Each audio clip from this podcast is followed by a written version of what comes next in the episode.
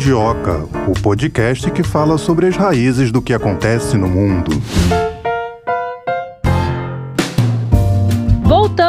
Hein? Viu? Você ficou chateada que o último episódio não queria acabar. Falei para você que nós iríamos estar de volta. Voltamos. Mais um episódio do Mundioca no ar. Pra nossa alegria, pra alegria da Melina. Já tá com esse sorriso aqui contagiando o nosso estúdio. Eu tenho certeza que tá chegando aí, ó, no seu ouvido. Você, ouvinte, tá conseguindo visualizar esse sorriso. Vai conseguir visualizar, sabe como? Ouvindo a voz dela. Diga aí, Melina. Olá, pessoal. Fiquei até com vergonha com esses elogios rasgados.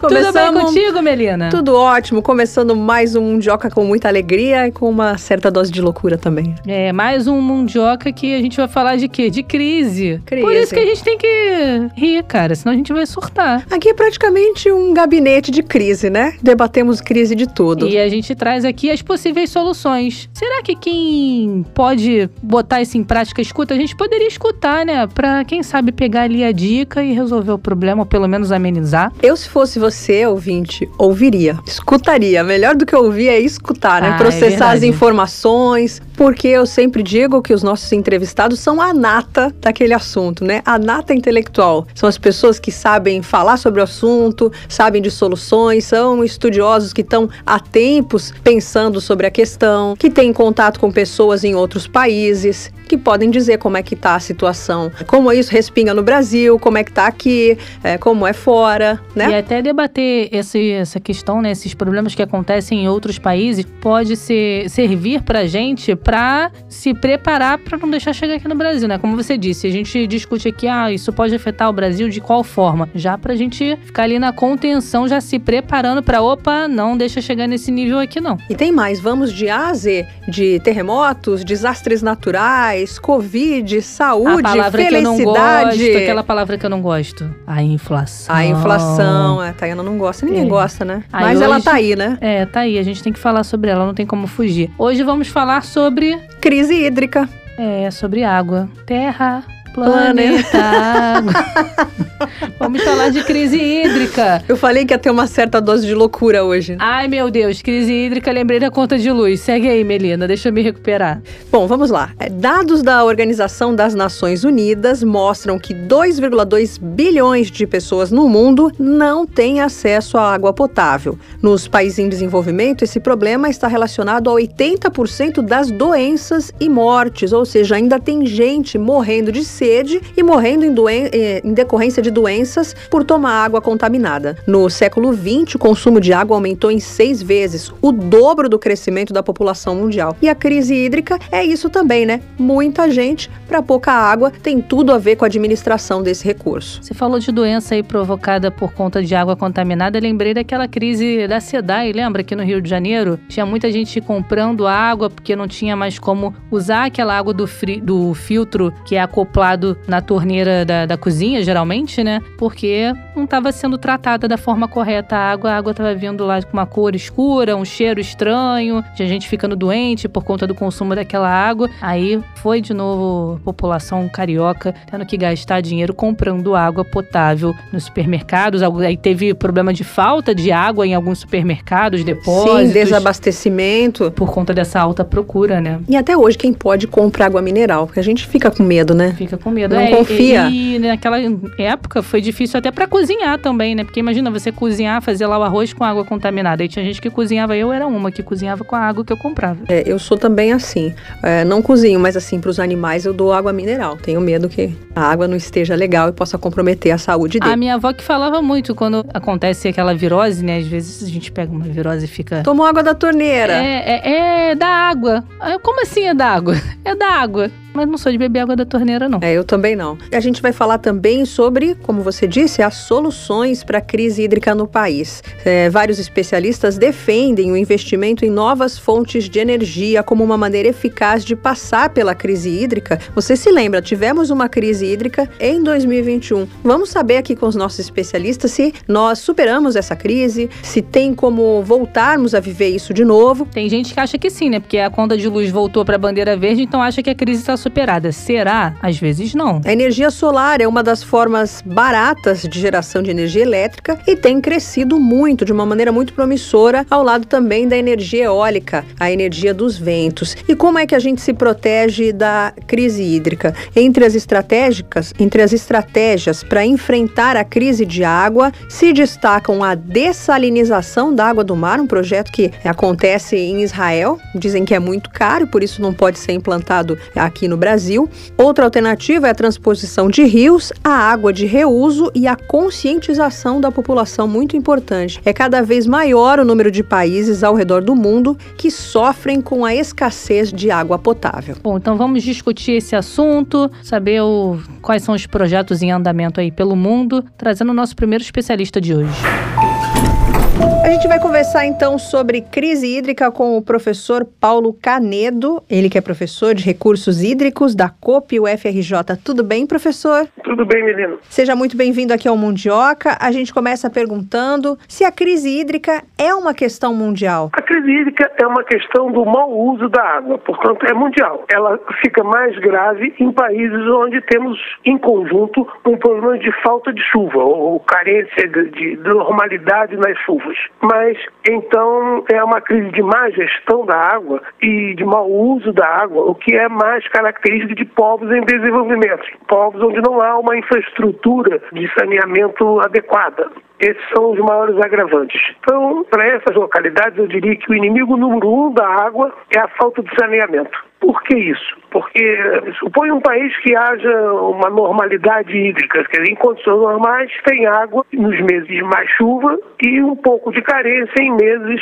de pouca chuva. Então, nesse caso, é, em geral, a pessoa tem ali, no, no período mais seco, ela tem uma quantidade de água suficiente para abastecer as pessoas dessa localidade, mas não tem sobra, não tem abundância. E, portanto, qualquer gasto ou mau uso faz sentir falta de água no final do, do período.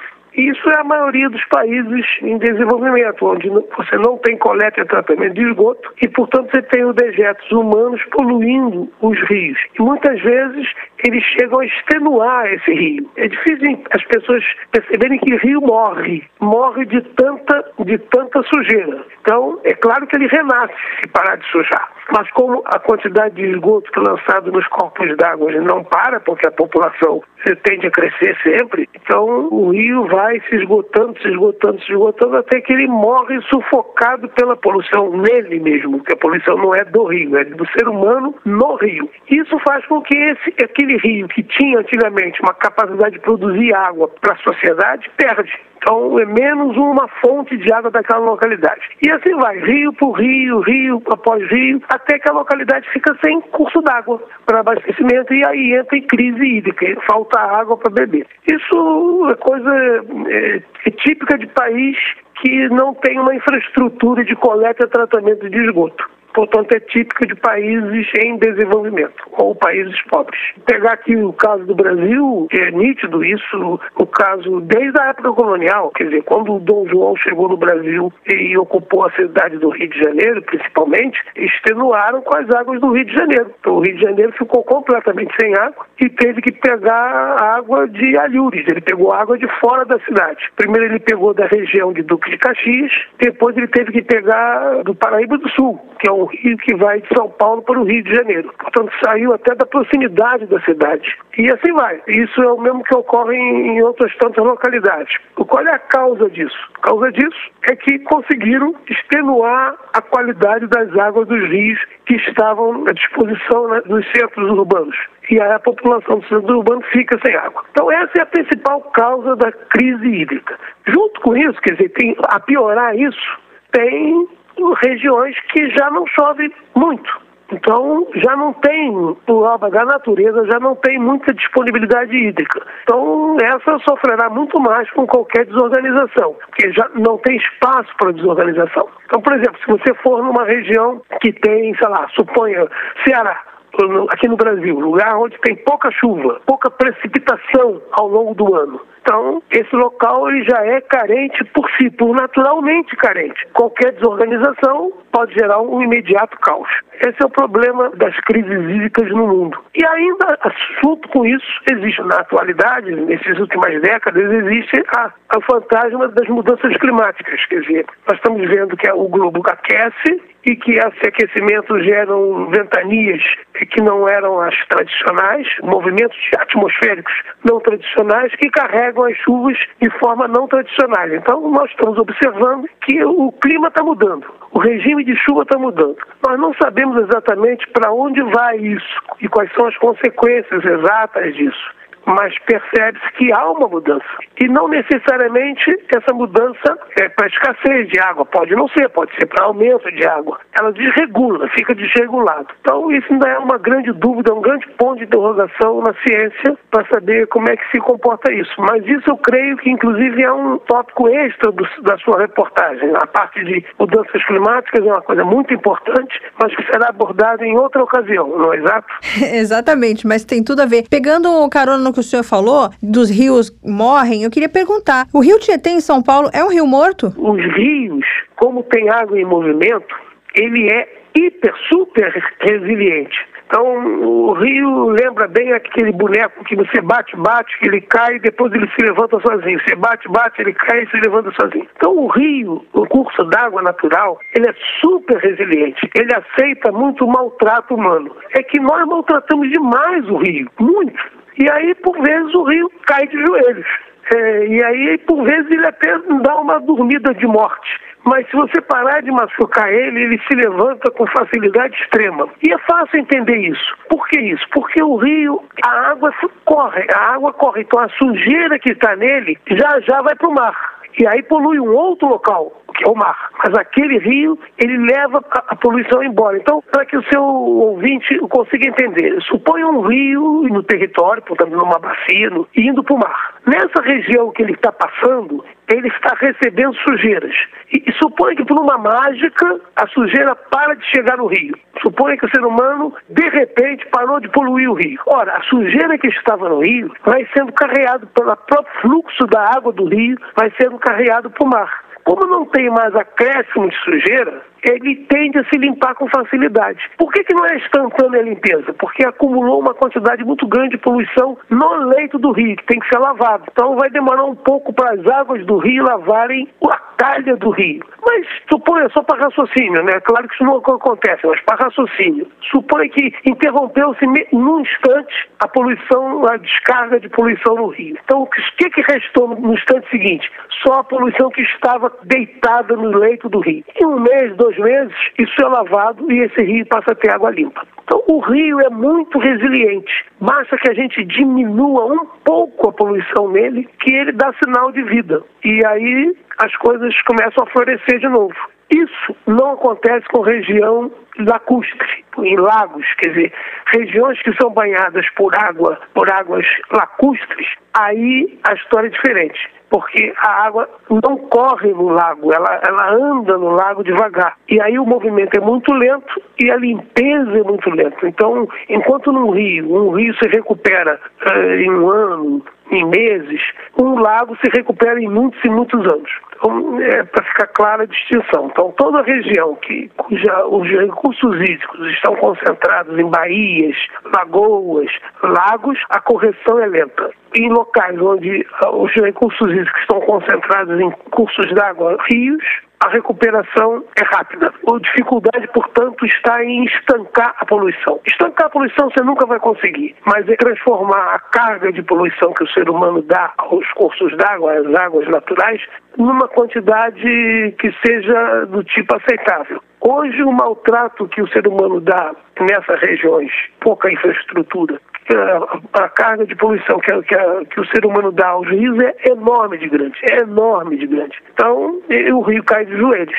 Mas basta que você maltrate ele um pouco menos, ele já começa a ficar de pé. Se você fizer uma, uma pequena carícia nele, ele se mostra alegre e contente com um sorriso nos lábios. Agora, professor, quais são os países que mais sofrem com a falta de água? É claro o seguinte, é muito fácil de perceber. Países que não tiverem infraestrutura de coleta e tratamento de esgoto.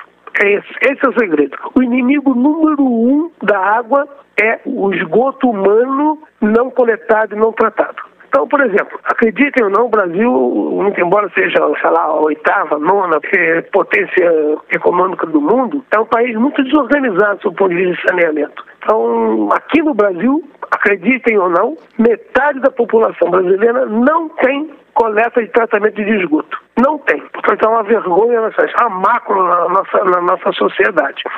E é por isso que os rios urbanos do Brasil são muito ruins, são muito degradados. E aí vai, entra o Tietê, que você menciona, que é na cidade de São Paulo, que é a maior cidade da América do Sul. Não é uma cidade qualquer, é a cidade mais rica do Brasil e a maior cidade da América do Sul, junto com o México, lá no México. Então, é, bom, o México não fica na cidade no, no, América do Sul, mas enfim, é uma cidade rica, é uma cidade cuja população é uma população de certa riqueza, mas ainda tem muito maltrato da água e por isso o Tietê é muito poluído. A gente pode dizer que em 2022 tem gente morrendo de sede, professor? Não, vamos, depende, vamos ver. Lugares onde tem centros urbanos consolidados, não é fácil você morrer de sede, é difícil, porque a capacidade que a sociedade tem de canalizar água é, para fornecer a, dessedentação humana é grande. Então, o Brasil, que tem metade da população sem coleta de esgoto, tem quase 90% abastecida com água. Então você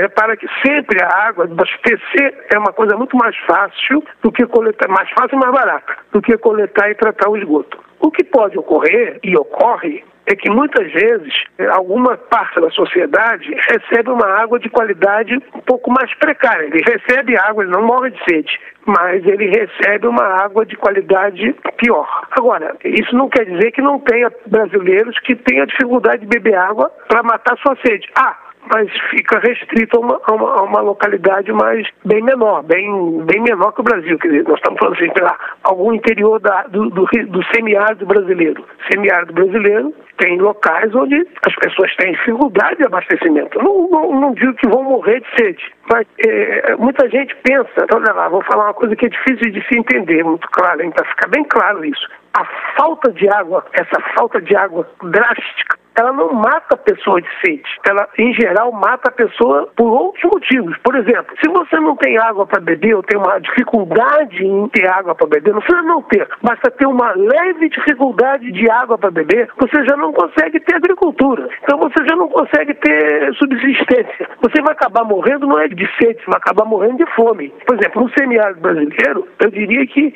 algumas pessoas podem até sofrer por falta d'água no sentido de não ter água para beber, mas a totalidade sofre de falta d'água para produzir seu sustento. Não morrer seco, mas morrer, por exemplo, não ter vegetais para comer, não teve água para plantar, não teve água para alimentar os animais, então os animais ficaram doentes, aí morreram de doença, etc, etc, etc. Então, repara que o drama da falta de água, ele é enorme de grande, mas não necessariamente da pessoa morrer de sede. É de morrer por falta de quantidade de água suficiente. Antes da pessoa morrer de sede, a sua plantação já, já morreu de sede, o seu gado já sofreu e você não tem o que comer. Países como Israel, que fazem a dessalinização, como é que é esse projeto? Isso é uma coisa muito interessante, é uma ótima pergunta. A dessalinização é uma coisa muitíssimo cara, muito além da nossa capacidade de pagar. Então, só para você ter uma ideia de números, hoje uma dessedentação por dessalinização, ou seja, tirar a água do mar, que é infinita, vamos botar assim, água do mar, vamos imaginar que ela seja infinita. Você tirar o sal da água do mar para poder beber essa água, é possível? É. Científica, é caríssimo. O que, que é caro? A caro é, em países tal qual Israel, que está super afinado, está nos cascos fazendo isso, é quem melhor faz isso no mundo, de forma mais eficiente, custa a ele cerca de 80 centavos de dólar.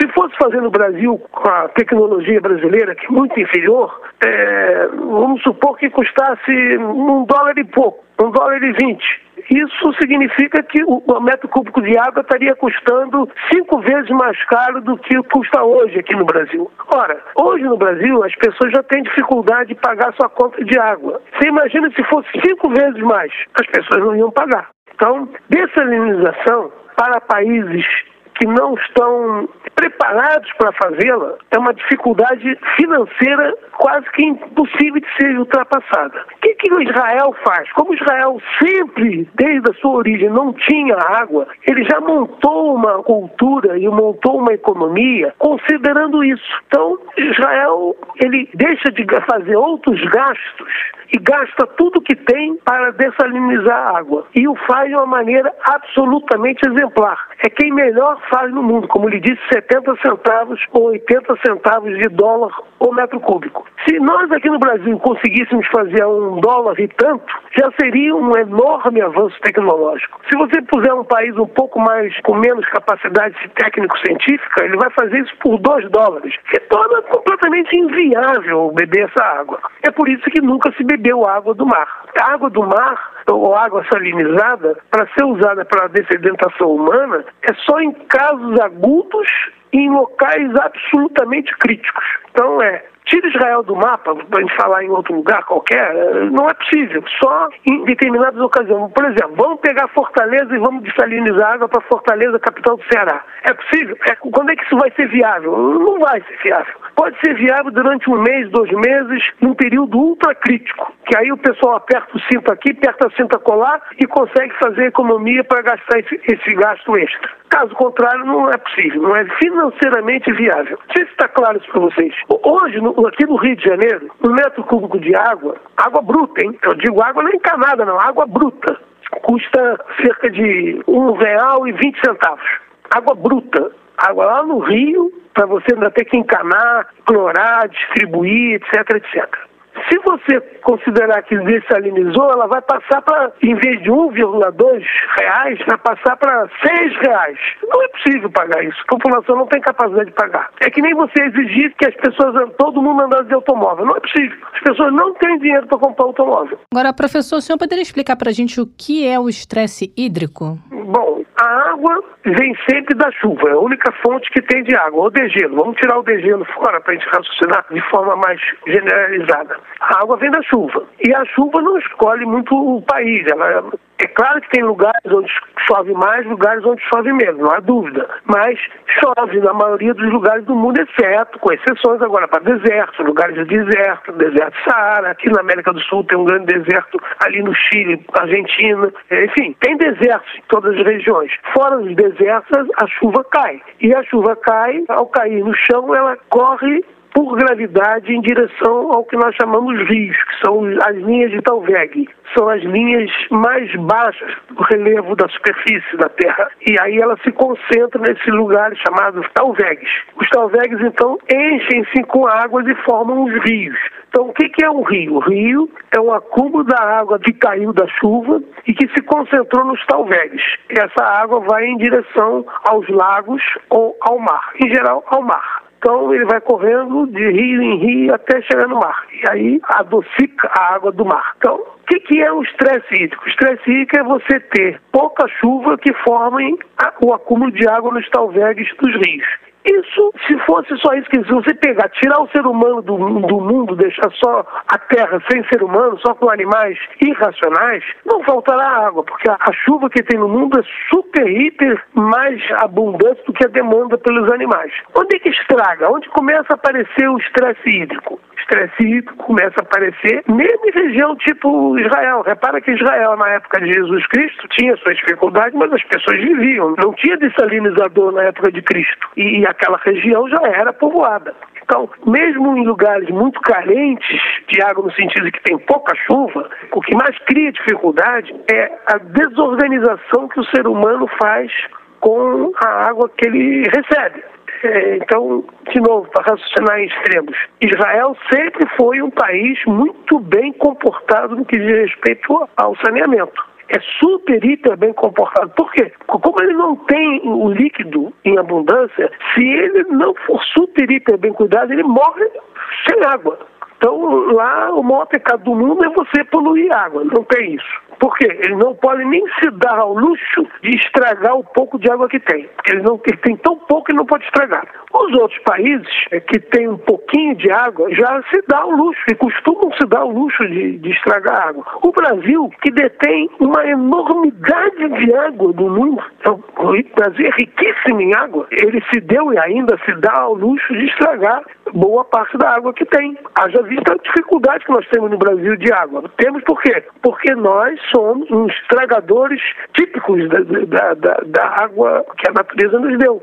Como é que se estraga a água? Se estraga a água com, com, com o mau uso. O que é mau uso? Mau uso é desperdiçar, usar em desperdício e segundo e pior é poluir, é sujar a água que tem. Porque quando você suja um rio, como eu disse anteriormente, você mata aquele rio. Vamos pegar o caso do Rio de Janeiro. Não sei se o Rio de Janeiro é um bom lugar para fazer exemplo para a reportagem que vocês querem. Mas, é, enfim, como eu sou do Rio de Janeiro, para mim é sempre um bom exemplo. Rio de Janeiro começou, a cidade começou na época imperial, o Rio Carioca, que deu o nome à cidade, ao povo da cidade, Rio Carioca. Rio Carioca é no Rio que tinha água em abundância e alimentava os índios naquela ocasião. Quando para cá vieram os portugueses, alimentou os portugueses. Quando Dom João chegou ao Brasil, que mudou, saiu de Portugal e trouxe a corte para o Rio de Janeiro, a corte fez com que a população do Rio de Janeiro crescesse de repente uma quantidade enorme. Então, o Rio de Janeiro era uma cidade pouco frequentada, porque aqui era colônia,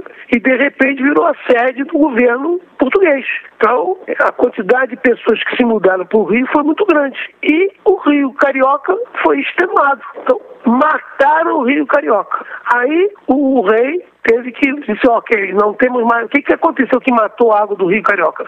Secou a água? Não, não secou. Continuava correndo. Só que ela corria com uma quantidade de imundície tal que ela não era tratável, entendeu? Quer dizer, supõe que você fosse alguém que morasse na época do rei. Nós estamos falando em Dom João ou Dom Pedro I. E aí você iria ver o seguinte: tem água no Rio, no Rio Carioca? Tem. E o que, que eu faço com ela? Nada. Por quê? Porque ela é imunda, não tem o que fazer, não tem como limpar essa água. A água continua exatamente como era 50 anos antes, só que completamente imunda. Então não serve para nada. O que, que eu faço? Não faz nada. Deixa ela ir embora pro rio, pro, pro, pro mar, porque ela não serve para nada. Então abandonaram o Rio Carioca. Não é que ele secou, ele simplesmente teve que ser abandonado por excesso de poluição. Então, no que diz respeito ao ser humano, no que diz respeito à descedentação do ser humano, o Rio Carioca sumiu. Sumiu não quer dizer que ele desapareceu, sumiu no sentido de que ele perdeu a serventia, não serve para nada. Bom, aí o Rio de Janeiro, ok, o que, que eu faço então? Então vamos pegar outro rio. Aí mudou-se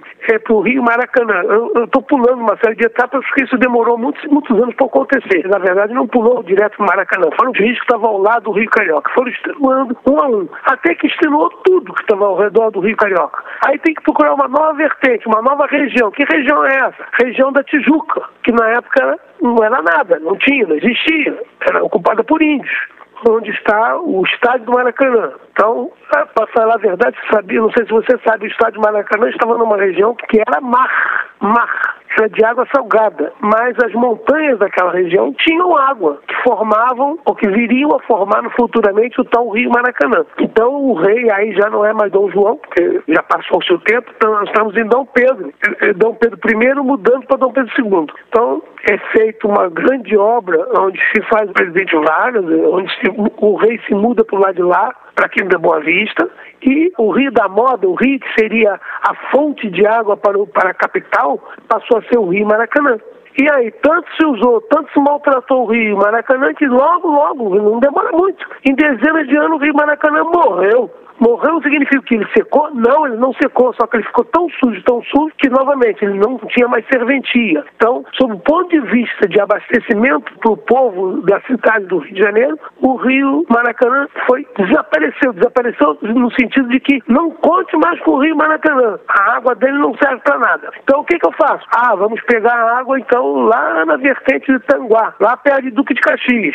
Aí fomos pegar água lá. Aliás, isso é um episódio muito interessante da, da, da nossa história, que vocês podem entrar na, na internet e procurar uma história chamada Água em Seis Dias, que foi um pouquinho antes da proclamação da República. O rei não conseguia abastecer, a população reclamava tanto da falta de água na cidade do Rio de Janeiro, começou a ter uma sublevação da população. Não estou querendo dizer que o Dom Pedro II foi destronado por falta de água, não, não, mas que a falta de água contribuiu e contribuiu bastante, contribuiu. Então, meses depois foi proclamada a República. E aí? Aí tava, nós estávamos na República, já com o Marechal Floriano, sem rei, mas continuava estressando a água, continuava estressando a água. Então a água que vinha lá de Duque de Caxias também foi estressada, acabou. Acabou não, perdeu a serventia porque ficou estragada. Nós acabamos tendo, fomos tentando sobreviver e lá para os anos 50 é que a gente descobriu que podia pegar água do rio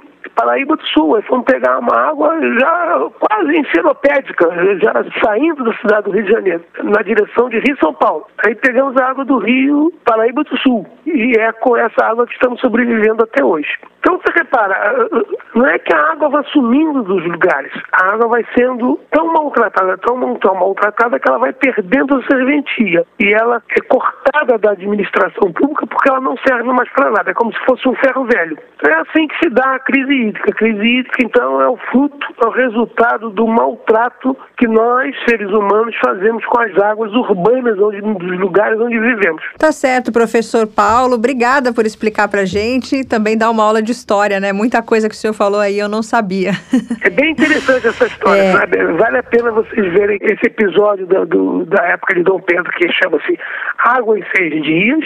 E como é que o Rio de Janeiro era, era molhado pelo mar? O Rio de Janeiro é uma cidade que sofreu aterros incomensuráveis. Por exemplo, a região de Manguinhos tem esse nome Manguinhos porque era um mangue, era mar. A Avenida Presidente Vargas tem um canal do mangue, por quê? Tem esse nome, porque era um mangue, era mar. Campo Santana não tem aquele portão de ferro? Uhum. Pois naquele portão de ferro, aquele portão de ferro já existia na época do rei. Aquele mesmo portão, só que ele estava mais no meio da rua, ele estava bem pertinho do, do prédio da Central do Brasil. Ali era mar. Olha que interessante.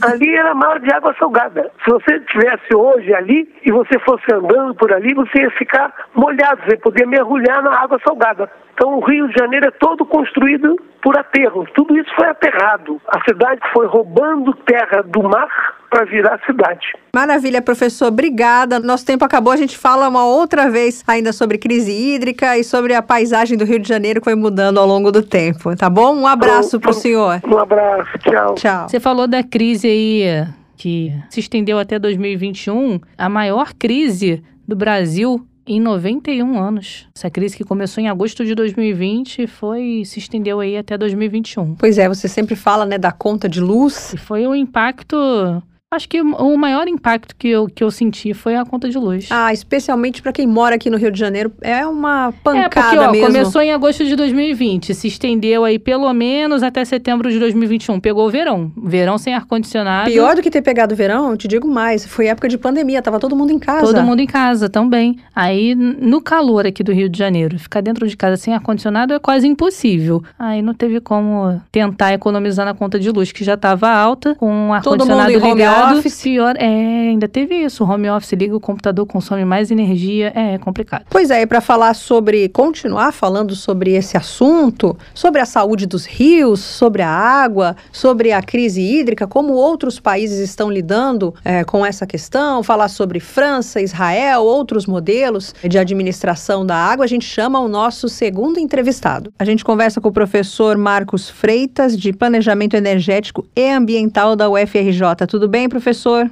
Tudo bem, prazer estar com vocês. Professor, a crise hídrica é uma realidade e eu queria te perguntar o que, que o aquecimento global tem a ver com isso. Primeiro, a crise hídrica ela é principalmente provocada pelo crescimento populacional. Para cada um de crescimento populacional, são dois de consumo de água porque a gente vai crescendo, vai precisando de mais alimentos, vai mudando o nosso padrão de consumo, os seres humanos vivem mais tempo do que antigamente, enfim, isso tudo faz um aumento de consumo de água. E isso a gente pode pegar, porque a, a, a, a água é uma fonte renovável, porém finita. dado o nosso ciclo hidrológico, que tem um número calculado de quanto chove em cima dos continentes, que é a água mais fácil que a gente tem de captar. Então, como a quantidade de seres humanos tem aumentado, né, tem aumentado a demanda sobre água. E isso provoca crises hídricas em alguns lugares que têm condições de, de viver os seres humanos, mas que não têm tanta disponibilidade hídrica. Então, esse é o primeiro ponto. Segundo ponto, aquecimento global. Aquecimento global, a gente está a 1,1 grau a mais em relação à Revolução Industrial, que é 1850.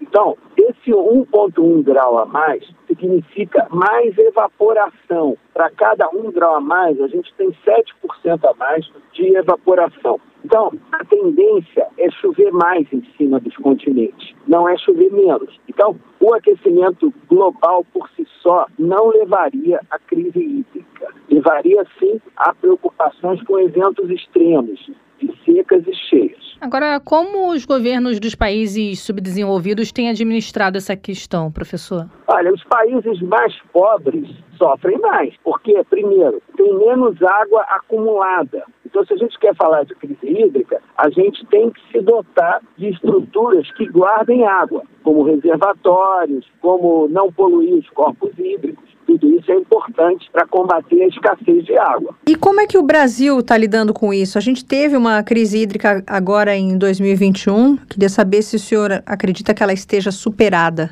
O Brasil tem alguns probleminhas aí que são tipicamente nacionais. Primeiro, somos um grande produtor de alimentos e aí estamos entre segundo e primeiro, dependendo do, do, do, do, da matriz. Soja, por exemplo, a gente é o primeiro, mas outros nem tanto, mas a gente está certamente entre, segundo e primeiro maior produtor de grãos do mundo. A maior parte do consumo de água é para a produção de alimentos. 70% da água consumida no planeta são para a produção de alimentos. Então, se a gente é um grande produtor de alimentos, a gente tem muita demanda de água. E a nossa água é mal distribuída. A gente tem 90% na Amazônia e 10% nas outras áreas, que é exatamente o inverso da população. A gente vai estar com 90% da população nas áreas que a gente tem menos água. E água não é um bem transportável por muita distância. Quando a gente faz aquedutos ou em tubos, etc., né, o caso da transposição de São Francisco é bem conhecido, é uma obra muito custosa. Então, isso não é feito com muita facilidade. É mais fácil consumir água nos lugares onde a gente está mais próximo embora existam transposições importantes, no é caso do Piracicaba para abastecer a Grande São Paulo, ou do Paraíba do Sul para abastecer o Grande Rio. Mas são transposições de, na casa de dezenas de quilômetros. Quando a gente fala na casa de centenas de quilômetros, a gente vai ter a transposição de São Francisco, que está aí perdurando por alguns anos para concluir tudo. Então, trazer água da Amazônia, por exemplo, que seria uma hipótese, pode ser feito, mas o custo é muito elevado. Então a gente tem esse problema de disponibilidade hídrica no território e com essa história de produzir alimento para o Brasil e para o mundo todo, a gente acaba demandando muita água. Diante desse problema, a gente corre o risco de viver uma outra crise hídrica a curto prazo? Sim, aí a gente vai acrescentando mais algumas coisas. A maior parte da nossa reserva de água artificial, sobre a forma de. foi são de reservatórios, e esses reservatórios, mais de 90%, são de hidrelétricas, que têm em torno de 40 mil quilômetros quadrados de lagos espalhados pelo país afora. Do fim dos anos 80 para 90, a, toda essa legislação ambiental foi revista. E aí começou uma preocupação com o uso do solo, para que os lagos fossem menores. Então, a gente chegou a picos de tamanho de lago, de reservatório, na década de 80, quando os lagos foram para casa de milhares de quilômetros quadrados. Itaipu tem em torno de mil e poucos quilômetros quadrados, até chegar ao pico que é Sobradinho, com, 40, com 4 mil quilômetros quadrados, e Balbina, e Tucuruí acima de 3 mil quilômetros quadrados de lago. Tudo isso foi antes do fim dos anos 80. Quando chegou já no período mais recente, a gente caiu para casa de centenas de quilômetros quadrados de lago. Por exemplo, Belo Monte tem em torno de 350, dependendo da época do ano. Santo Antônio e Giral também, parecido. São lagos de menor porte, na casa de 200 a 300 quilômetros quadrados. Então, a gente está acumulando menos água nos reservatórios, principalmente nos mar novos. Isso vai trazer problema, porque a gente, a título de se preocupar com inundação, está relativizando a, o problema da disponibilidade hídrica. A gente deveria rever essa posição de ter lagos tão pequenos e isso vai causar problema de disponibilidade hídrica. Professor, que países enfrentam uma crise hídrica maior? O senhor falaria, por exemplo, dos países da África, daria destaque a algum assim? Vou pegar dois exemplos bem concretos. A nossa Austrália, né, e a Etiópia, tem a mesma disponibilidade hídrica. Quando você fala de quantidade de água guardada na Austrália, é centenas de vezes a mais por habitante, quiçá até milhar, do que você tem na Etiópia, porque a, Austrália tem várias estruturas de guardar água, que são reservatórios, assim como a gente tem bastante no Brasil, mas não suficiente para aguentar regimes de estiagem muito fortes, como aconteceram nos últimos três anos. Então, a Etiópia sofre muito, e vários países africanos sofrem do Oriente Médio também é muito delicado. E a gente vê que vários daqueles países terem ficado ricos com a questão do petróleo têm grandes sistemas de dessalinização. Eu queria que o senhor falasse um pouquinho como é que Israel conseguiu driblar isso, porque eles têm um projeto de dessalinização, né? E se o que foi feito em Israel poderia ser usado aqui no Brasil ou em outros países que também enfrentam a crise hídrica? Israel é uma economia de guerra. Uma economia de guerra aceita custos superiores às economias sem guerra. Então, a ocupação do Estado de Israel exigiu esforços muito grandes do ponto de vista de investimento. E aí se fez um esforço muito grande na dessalinização de água para poder segurar empreendimentos de abastecimento humano e de produção de alimentos também. Então, em torno de metade da água consumida por Israel vem de dessalinização. É possível ser feito isso no Brasil? É, mas o custo não é suportável pelos nossos sistemas de abastecimento de hoje. Nem é justificável, porque a gente tem água de rio a custos mais baixos do que a dessalinização da água. E custa caro também conter os estragos que já foram feitos pela degradação do meio ambiente? Custa caro, mas é muito necessário, você lembrou bem, porque além desse problema de quantidade, que é maior consumo pela produção de alimentos, somado à diminuição da, do nosso ritmo de construção de reservatórios para guardar água para períodos mais delicados. Você tem um problema de qualidade de água, porque o fato de tratar pouco esgoto ou pelo menos relativamente em relação aos países desenvolvidos, faz com que muitos dos nossos corpos hídricos não possam ser usados ou usados com muita dificuldade. É o caso do Tietê, quando passa no centro de São Paulo, é o caso de, de partes aqui de rios que chegam à Baía de Guanabara que não tem nenhuma condição de uso. Então, e há necessidade, sim, de se levar em consideração essa destruição do meio ambiente, principalmente por esgotos. Mesmo agora em 2022, tem muitas pessoas aí espalhadas pelo mundo ainda morrendo de sede. Teria alguma alternativa para que todas as pessoas tivessem água? De fato, para todo mundo ter acesso à água, em geral, é mais difícil morrer de sede. Se morre mais por falta de alimentos e outras catástrofes mas é bem possível, sim, fazer investimentos para reduzir a vulnerabilidade hídrica do ponto de vista de escassez de vários países do mundo. Isso não é uma conta impossível de ser paga, não. É uma decisão, logicamente, os países mais pobres não têm condições de sozinhos resolver o problema. Precisa ser um esforço mais conjunto. Mas é possível, sim, eu não vejo, não vejo problema de atender as pessoas com demanda de água. Agora, professor, o senhor poderia pontuar aqui para gente quais são os projetos que já foram implementados para alinhar essa questão das mudanças climáticas com o abastecimento de água? Olha só, aqui, esse aqui é o quê? Mundo ou Brasil? A nível mundial. A nível mundial, a maior parte do tema vinculado à questão da água foi desenvolvido nos países desenvolvidos, aí vamos pegar Europa, América do Norte e agora começa a chegar na, em partes da Ásia, que foi tratar as águas usadas. Houve um esforço muito grande entre anos 70, 80, 90 até tempos presentes para aumentar os sistemas de tratamento de esgoto e de águas usadas. Isso fez com que o Tamisa, com que o Sena, com que a própria chegada de água no Mediterrâneo, o Mediterrâneo hoje tem condições como se você estivesse no Caribe. Eu estudei fora na época do doutorado e morei um tempo em Montpellier, que era perto do Mediterrâneo, até podia à praia lá, e o ano que eu morei lá foi 91 e 92, e eu me lembro muito bem que o Mediterrâneo parecia uma lagoa que eu tenho aqui perto do Rio, com bastante turva, ela era turva, ela não era poluída, mas ela era turva. Hoje ela está com uma água de excelente qualidade, fruto desse sistema de tratamento de esgoto, que faz com que a água usada chegue de, de melhor qualidade. Então, esses são exemplos muito concretos que foram feitos para a poluição local, mas que melhora a disponibilidade hídrica. Isso é importante.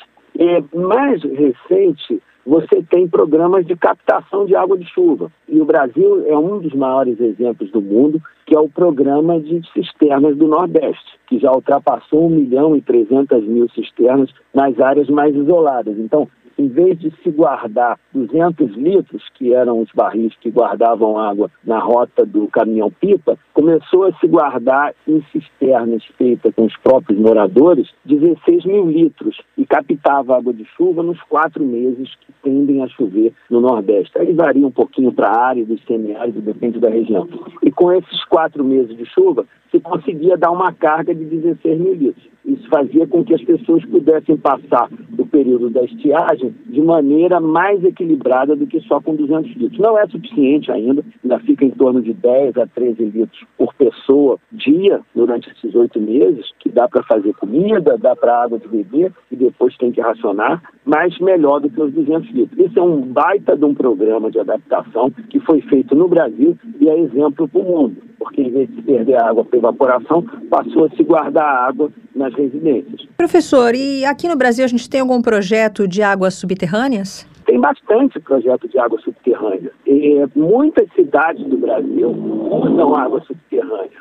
Na Amazônia, Manaus, em torno de metade do consumo de água de Manaus vem de água subterrânea. Mas na Amazônia tem lençóis freáticos com muita quantidade e qualidade excelente. E você tem em São Paulo e Paraná bastante uso de água subterrânea e aí tendo que levar até um certo cuidado para não usar em excesso e depois você ter problemas de, de afundamento de solos e, ou então mesmo de escassez do aquífero, porque a água subterrânea tem uma quantidade boa, mas a, o tempo de recarga é, é, muito lento comparado ao tempo da, da, da água de chuva. Tá certo. Obrigada, professor Marcos Freitas, professor de Planejamento Energético e Ambiental da UFRJ, por estar com a gente, por nos trazer esses esclarecimentos e até uma próxima oportunidade. Tá bom, gente. Um abraço. Um abraço, professor. Tchau, tchau. Tchau, tchau. A pergunta que a gente se faz, né, a gente que acabou de viver faz pouco tempo uma crise hídrica, é se a gente está a caminho de uma outra crise hídrica, mas não só aqui no Brasil, como em nível mundial. Apesar de 70% do planeta serem cobertos de água, cerca de 97,5, 97,5 dessa massa hídrica é salgada. Dos menos de 3% de água doce disponíveis, só 0,4% é de fácil acesso por estar na superfície dos solos, ou seja, uma situação é, ainda mais complexa, porque essa água não está espalhada pelo mundo de maneira uniforme, mas está concentrada em determinados pontos geográficos, o que pode se tornar em breve até motivo para conflitos internacionais. Mais um motivo para conflito internacional, a disputa pela água, imagina Por isso só. que tem, um, tem lugares, né, onde há mais escassez do que outros, né? Até aqui no Brasil a gente vê, né? Ah, Região sim, de no mais Nordeste. Seca, seca do Nordeste é difícil. Agora imagina um conflito por causa de água, brigar por causa de água. A que ponto chegamos? A que ponto chegamos? Esperamos que não, né? Esperamos que os governos, é, empresas, ONGs consigam, né, o terceiro setor consiga dar conta dessa demanda. E tá, e tem muitas razões para a escassez de água. Pode ser por questões físicas, falhas institucionais ou até mesmo a falta de infraestrutura adequada para garantir um suprimento, um abastecimento também é, de maneira regular. É, globalmente, o uso da água ultrapassou o dobro da taxa de crescimento populacional e continua crescendo em todos os setores. Hoje, mais de 2 bilhões e 300 milhões de pessoas vivem em países com possibilidade de estresse hídrico. Estresse hídrico é um outro nome para a crise hídrica. Apesar do cenário ser amplamente reconhecido pelos estudiosos do tema, o assunto ainda recebe pouca atenção, por isso achamos por bem trazê-lo aqui Trazer no Mundioca. No Mundioca, porque aqui a gente discute, aqui a gente não dá pouca atenção, não. Pelo contrário, aqui a gente vai na raiz, discute a fundo e dá bastante espaço para esses assuntos que em algum momento é deixado de lado, é esquecido. Aqui a gente não esquece, não. E sabe por que a gente também não esquece? Do mundo bizarro, porque tá chegando ao fim, então Opa, vambora pro vamos mundo relaxar. bizarro. Mundo Bizarro. Olha, Melina, o mundo bizarro de hoje tá bom pra quem gosta de beber. É teu sem caso? se preocupar. Ah, faz um tempo que eu não bebo Foi como, seu tempo, como né? eu bebia antes de engravidar. Mas eu nunca fui de beber muito não, até porque eu sou fraca pra bebida. Mas enfim, quem é consumidor de bebida alcoólica e tem medo da ressaca, ouça com atenção o mundo bizarro de hoje. Você já viu em farmácia aqueles kits anti-ressaca? Que vem Já. geralmente aquela ampolinha ali que é pra fígado, má digestão, e vem um comprimidozinho também pra te ajudar com dor de cabeça. Tem na farmácia aqui no Rio, vende, algumas farmácias vendem esse kit. Mas lá no Reino Unido tem uma pílula específica para isso, uma pílula que alega fornecer uma cura para a ressaca foi colocada à venda lá no Reino Unido. A marca sueca Merkel afirma que seu produto é o primeiro a decompor o álcool de forma eficaz. Ele relata que até 70% da bebida no corpo pode ser decomposta em apenas uma hora. Rapidinho, tomou a pílula, ficou novinho em folha. O suplemento está à venda online por uma libra por comprimido, embora você precise comprar no mínimo 30 comprimidos, ou seja, desembolsar aí 30 libras. O tratamento consiste em dois comprimidos. Um você tem que tomar 12 horas antes de beber e o segundo é tomado uma hora antes da noite começar. A empresa, né, a marca que desenvolveu essa pílula, diz que isso não vai impedir você de ficar bêbado. Olha aí, só vai impedir a ressaca, de ficar bêbado não. Mas a empresa afirma que os ensaios clínicos mostraram que quem tomou dois comprimidos e bebeu dois copos de vinho ficou com 70% menos álcool no sangue uma hora depois, em comparação com quem não tomou nenhum comprimido. O CEO dessa marca saudou a pílula anti-ressaca como um produto revolucionário e disse que os bebedores ficarão se sentindo melhor no dia seguinte. Na Escócia, o NHS recomenda que os bebedores não ultrapassem 14 unidades de álcool por semana e alerta contra o consumo excessivo. O CEO dessa marca que desenvolveu a pílula anti-ressaca disse que os ensaios clínicos independentes provam o quão poderoso o produto é na quebra do álcool, embora o Merkel não seja de forma alguma concebido como uma desculpa para beber além da conta. Ele disse, o CEO disse que está convencido de que esse é um produto revolucionário para quem bebe de forma moderada e regular e disse que mal pode esperar para que o público britânico experimente. E você? Tá pronta para experimentar? Olha, eu não costumo ficar bêbada. E quando eu bebo, sei lá, umas duas taças de vinho, eu geralmente tomo uma taça de vinho, na outra taça uma aguinha com gás, então já vai diluindo. Eu, eu vejo um pouco um certo ceticismo, não sou especialista no assunto, mas eu acho o seguinte: só fica de ressaca quem toma bebida ruim. Ah, eu acho que não. eu nunca Depende tive, se eu vo- nunca tive uma ressaca na minha vida. Que isso, você é uma privilegiada, então. Tem gente que mistura, né? E quando mistura bebida, a combinação, o efeito não é legal, né? Tá bebendo a cervejinha, muda pra uma vodka, ou então pra um vinho. Não acorda legal. É, porque às vezes a pessoa já vai com a intenção de dar PT. Ah, tem isso também. Então ela não vai nem lembrar já dessa vi pílula. gente já saindo de casa com essa intenção. Se vai pra já anestesiar completamente pra esquecer, Mas né? aí- E bebe como se não houvesse amanhã. Mas aí, a pílula não impede de ficar bêbado. Vai continuar bêbado, vai ficar lá louco. Só não vai ter a ressaca no dia seguinte. Então compensa. É, não Porque sei. a ressaca não é legal, acordar com aquela dor de cabeça.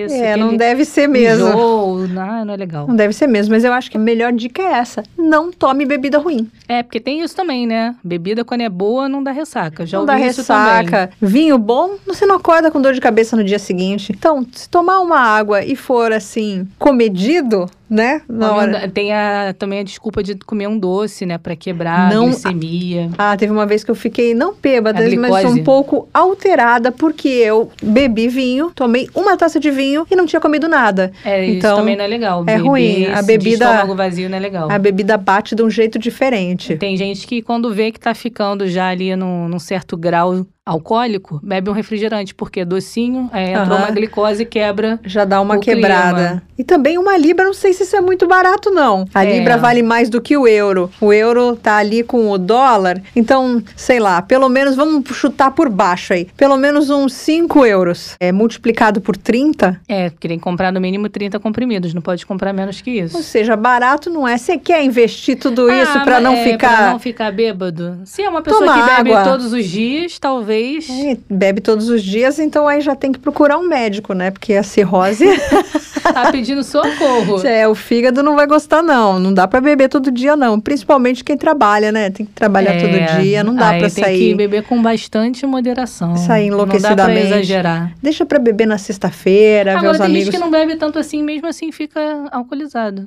Eu, como eu falei, né? Eu sou Você é fraca pra dessas? bebida. Eu sou fraca Mas pra o que que não é tanto assim pra mas, é- você? mas eu sou assim, ah, não bebo. Em comparação a outros amigos que eu tenho, eu bebo pouco. É, eu gosto Mas de um beber cerveja. pouco é relativo, eu né? gosto de beber cerveja. É assim, digamos, com uns três latinhas eu já tô rindo à toa. Mas também quando eu percebo que eu já tô falando um pouco alto demais, rindo demais, aí eu já bebo O água. problema é que o Porque bêbado, eu tenho medo de ter ressaca. Eu tenho, ai, pavor de sentir enjoo. às vezes é que o bêbado, ele perde a noção. Ele tá ali, tá Sim. Gostosinho com os amigos, comendo, Tem aquela beliscando. galera que não descansa enquanto não acabar, né? Vai bebendo, vai bebendo, enquanto não acabar, não para de beber. E não, dá, não, não adota a nossa dica de parar um pouquinho, bebe uma água. Quando voltar ao normal, volta a beber. É uma dica também. É uma dica boa. Agora, se você quer beber pra esquecer o mundo, pra esquecer um fora, esquecer um amor, aí Aí no dia seguinte vai ter que aguentar as consequências da ressaca. Aguente Ou as não, consequências. Né? Se beber uma bebida de qualidade, Mas não será que a adoção ressaca. dessa pílula não pode incentivar as pessoas? Porque às vezes, que nem você falou, ah, vou ter ressaca, isso aí já é um freio, né? Pra Sim, pessoa. sim. Vou beber menos porque eu não quero colher os frutos amargos do, da- do descontrole de hoje. O CEO da marca falou: é, bebedores moderados e regulares. Regular pra mim é quem bebe todo dia. Não, regular pode ser assim, bebe toda semana, não necessariamente todo dia. Eu sei que no Reino Unido eles têm hábitos diferentes dos nossos, porque lá é mais frio e eles gostam mesmo de uma bebida, né? É, e a Gostam bebida mesmo. destilada, né? Que é mais forte do que Destilada. cerveja. Aqui no Brasil o pessoal é mais da cerveja. Eu não sou da cerveja, o meu negócio é vinho. Mas eu sei que o, o pessoal toma cerveja como se fosse água. É por causa,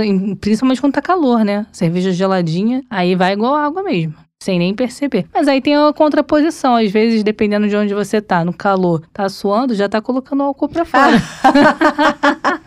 Olha eu incentivando. Não, gente, tem que beber Não. com moderação. Com moderação. Ai, ai, ai, hein, não Tayana? pode, não pode. Tem criança ouvindo. Não pode, tem que ser maior de 18 anos e beber com moderação. E segue as nossas dicas aqui, ó. Come, se alimenta bem e quando perceber que tá ficando alterado, para um pouquinho, bebe uma água, para um pouquinho, descansa um pouquinho. E se você for que nem eu, que gosta de contar as calorias, ó, bebida alcoólica é calórica, hein? É. Ai, ai, ai. A cerveja é um, principalmente é um vilão de quem faz dieta, por causa da fermentação. Então, É ah, aquela barriguinha. É, a, a famosa barriguinha de chupe. É difícil Vai morrer de fazendo tirar. abdominal. É difícil de tirar, olha como é difícil. Eu ia te lembrar quando foi seu primeiro porre, mas você não teve Não ressaca. tive, não tive. Poxa, que privilegiada, hein, Melina? Eu Vou dizer que eu não fique assim, meio, entre aspas, alegre, porque eu fico. Não, eu tô falando da ressaca, porque a ressaca que é ruim. Ressaca... Mas já pagou algum mico por conta de bebida? Mico eu pago naturalmente, né? Gosta sim. Não precisa beber pra pagar mico. o mico, ele já vem aí, mas por conta da bebida, não. Que ruim, né? Porque eu podia até botar a culpa na bebida, né? Ai, É, ai, meu sim. Deus, bebi Mas tanto. Você pode colocar a culpa mesmo assim, ninguém vai saber que você Ninguém não vai tava saber. alterada. Agora, do- eu não bebo desde quando eu engravidei, né? Já tem quase mais de dois anos aí que eu não bebo. Tô só na cerveja sem álcool. Agora que eu voltei com a cerveja sem álcool. Nem cerveja sem álcool eu tava bebendo. É engraçado você estar num ambiente, aquela reunião de família e todo mundo bebendo, você perceber as pessoas ficando bêbadas. é muito engraçado, é engraçado. Tem gente que acha, ai, que saco, não tô na mesma vibe.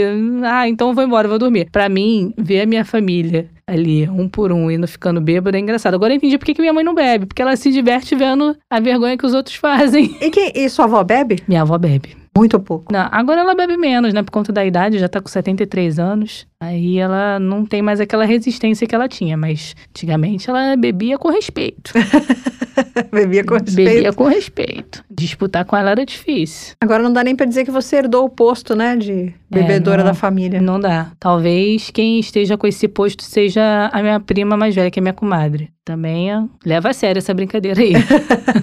Bom, esse foi o Mundo Bizarro de hoje. Segue a nossa dica, hein? Se for beber, bebe com moderação. Se for beber, não dirija. Se for Se beber, não dirija, Se for exatamente. beber, bebe com moderação e segue a dica de novo. Se alimenta bem, percebeu que tá ficando já alterado, bebe uma água, para um pouquinho, come um doce, depois volta pra não ter ressaca no dia seguinte e não precisar gastar dinheiro com essa pílula aí. E é verdade, escolha sua bebida, Será não, que não essa beba moda coisa pega ruim. aqui no Brasil, dessa pílula? Acho que pega, hein? Não sei, caro do jeito que tá, não sei não. Porque como ela é feita longe, vai ser chegar mais cara ainda pra e gente. ainda vai demorar a chegar, né? Porque é uma compra online, vindo de fora do país demora a chegar. É, não sei se essa moda pega. Ah, Vamos não, eu preferia gastar esse dinheiro com vestido, com outra coisa. dizer que você ia falar com outras garrafas de vinho. Não.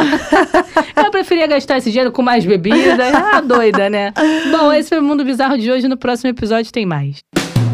É, Melina, já dizia aquele desenho, hein? É hora de dar tchau. Já? Passou rápido, né? Sempre Passou. passa rápido quando a gente começa aqui a conversar. A gente se diverte com esse microfone ligado. Além de aprender, a gente se diverte também. A melhor parte do meu dia, o filé mignon do meu dia é quando eu entro nesse estúdio. E a gente nem sente a hora passar, Nem sente. viu? Eu falei, a hora de dar tchau. Você já? Ué, pensei que tinha acabado de começar. Não, já tá na hora de dar tchau, mas não vamos sem fazer aquele lembrete diário aos nossos ouvintes. Corre lá pro Twitter, arroba Mundioca com K, segue a gente. É importante seguir para você receber a notificação no seu aparelho de celular quando tiver publicação nova lá. Que aí você nunca vai esquecer da gente. Então, não é só passar lá no Twitter e dar uma olhada, não. Aperta lá, entrou no twitter.com.br mundioca, aperta lá seguir, aí depois você lê todo o conteúdo, confere tudo que já foi publicado. Se quiser pesquisar lá sobre os nossos entrevistados, também fica à vontade. Se quiser também comentar alguma publicação, trazer alguma dica, alguma sugestão, alguma crítica, interaja com a gente, fique à vontade. Pode retweetar também alguma publicação que você gostar sobre algum episódio, enfim. E para compartilhar os nossos episódios, estamos nas principais plataformas, é só escolher qual que você quer adotar para poder escutar a gente e compartilhar o nosso episódio com quem você quiser, o nosso podcast. Fique à vontade até para maratonar aqui o Mundioca. É isso, Melina, recado do dia tá dado, hein? Eu vou dar o meu recado também, ouvinte, não corra o risco de sentir saudade da gente. É, ela sempre, na hora da despedida, fica aquela, aquela dorzinha de saudade. Ah, não fica assim não, porque sabe o que, que vai acontecer? No próximo episódio a gente vai voltar. Aí tem mais uma hora pra gente bater papo sobre mais um tema relevante aqui no Mundioca. Beijo, Melina, até a próxima. Beijos. Mundioca, o podcast que fala sobre as raízes do que acontece no mundo.